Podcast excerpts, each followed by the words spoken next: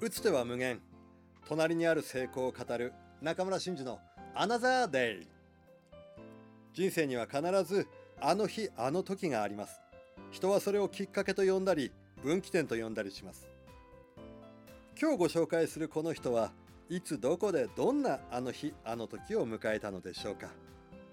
中村真嗣です。今日ご紹介するのは安西光一さん59歳のソースを作った物語です。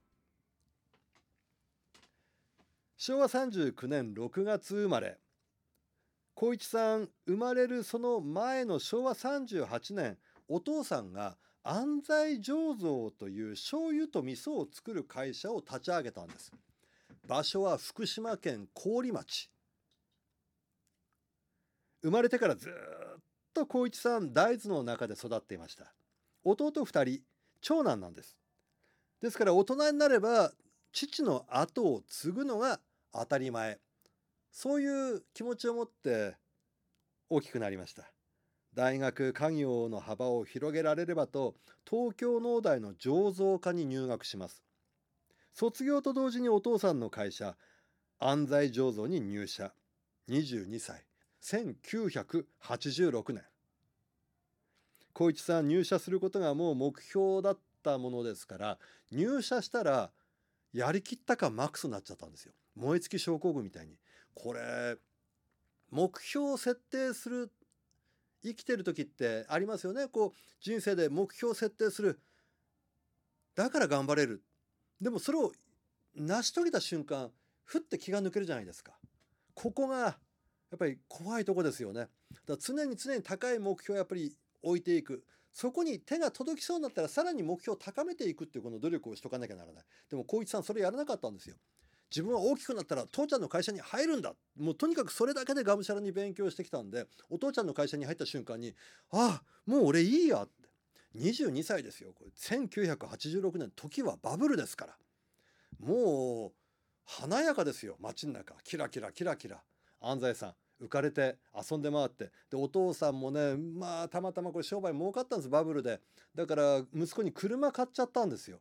毎日車乗って歩いて帰ってくるのは朝。会社が始まる時にはもう寝てるんですよ。こりゃダメだって。気が付いたら我が長男坊ドラ息子になっちゃってた。どうしよう。それでその頃一生懸命こう安西さんを支えてくれていたお父さんを支えてくれていた友達。福島ヤクルト販売の会長をしていました山田さんっているんです。山田さんのとこに行きました。すいません。うちのドラ息子どうしたら立ち直れるんだろうか。何をさせたらいいでしょうか。もう遊びほうけてどうにもならないんですよって言いましたら山田さんそれねあれだよ。お兄ちゃんに何か責任ある仕事を与えなさいよって。ね、責任ある仕事を与えたらもしかするといい男になるよ。根は悪いやつじゃないんだからって言うんですね。そっか。よし。何をさせようか。新しい商品開発でもさせようかなってそう思うんですよ。で小一さんに「小一どれだけ時間かけてもいいし開発予算いくら使っても構わないから何か新しいうちの目玉となる商品作ってくれないか」そうなったら小一さん燃えるんです。また新たな目標できましたから。男っていうのは自分の進む方向が分かるとまあ男ってわけじゃない。女性もそうかもしれませんけどもよっしゃってこう気合が入ります。この進む道が分かんないからどこを歩いていいのか迷っちゃうもんですよね。道さえあればなんとかなる。でこいつはもともと根が真面目ですから分かった父ちゃん俺新しいソースを作るよ。なんでソースかっていうともともと醤油と味噌これ和なんですよ。安西醸造で醤油という和の食材そして味噌という和の食材ここに洋を入れたかったって言うんですよ。でソースがあったら和洋をカバーする醸造所ができる。ずっと自分の中でソース作りをしたいと思っていたけれども安西醸造っていうのはやっぱり和だから親父にそんなこと言うわけにいかないそれが作っていいぞっていうもんですからソース作り励みました1年があっという間に過ぎ試行錯誤を繰り返す2年が過ぎその時にん？もしかしたらっていうのができる。それがたまたまソース作りをしていた時に生まれたのが伊達の味っていう出汁の素ができるんですよ。ソース作りをしていたんですけどなぜかこの伊達の味っていう商品が出来上がる。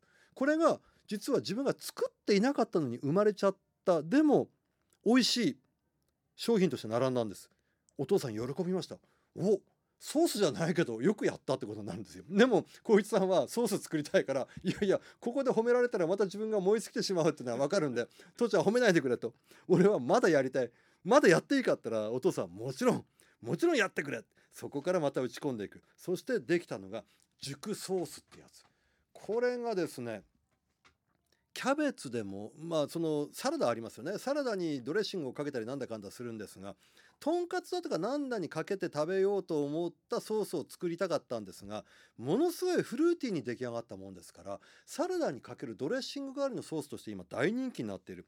で面白いこといや面白いってわけじゃないんですけどたまたま角田博さんってシンガーいますよねメリー・ジェーンを歌ってもう一世風靡した角田博さんがたまたまこの安西醸造さんで熟ソースを食べたらめちゃくちゃ美味しかったっていうんでその食べた3日後ぐらいに「週刊ポスト」か何かの取材が入ってたんですよ。それでそこでたまたま角田博さんが実は福島県郡町にあるこの安西醸造が作った熟ソースって絶品なんですよって喋ったのが全国紙の週刊誌に出ちゃったんですよ。その瞬間電話が鳴りやまない問屋さんから電話が入る。もう大慌てになりました。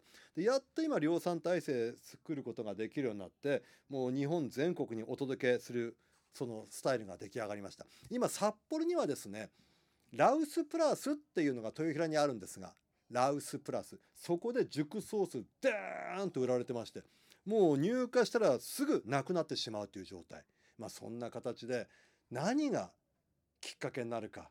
たまたまドラ息子でどうしようもなくなった光一さん。その光一さんをどうしたらいいだろうかって相談したその相談された山田さんが何か作らせろよ目標を持たせるよ。そうなんですよ。きっかけってもしかすると目標かもしれないんです。自分の中でこういう道に進みたいとかああいうことをしたいとかこんなことができたらいいなとか世の中のこんな不便を解決できないだろうかって何か考えたその瞬間にきっかけが生まれていく。ただきっかけって一人で考えているだけでは何も生まれないんです。必ずそこに人が介在する。だからきっかけって縁かもしれないです。縁を作ることができるかどうか人と出会うことができるかどうかそれがきっかけになっていくんじゃないんでしょうか。中村真嗣のアナザーデイ。縁と運とちょっとの努力。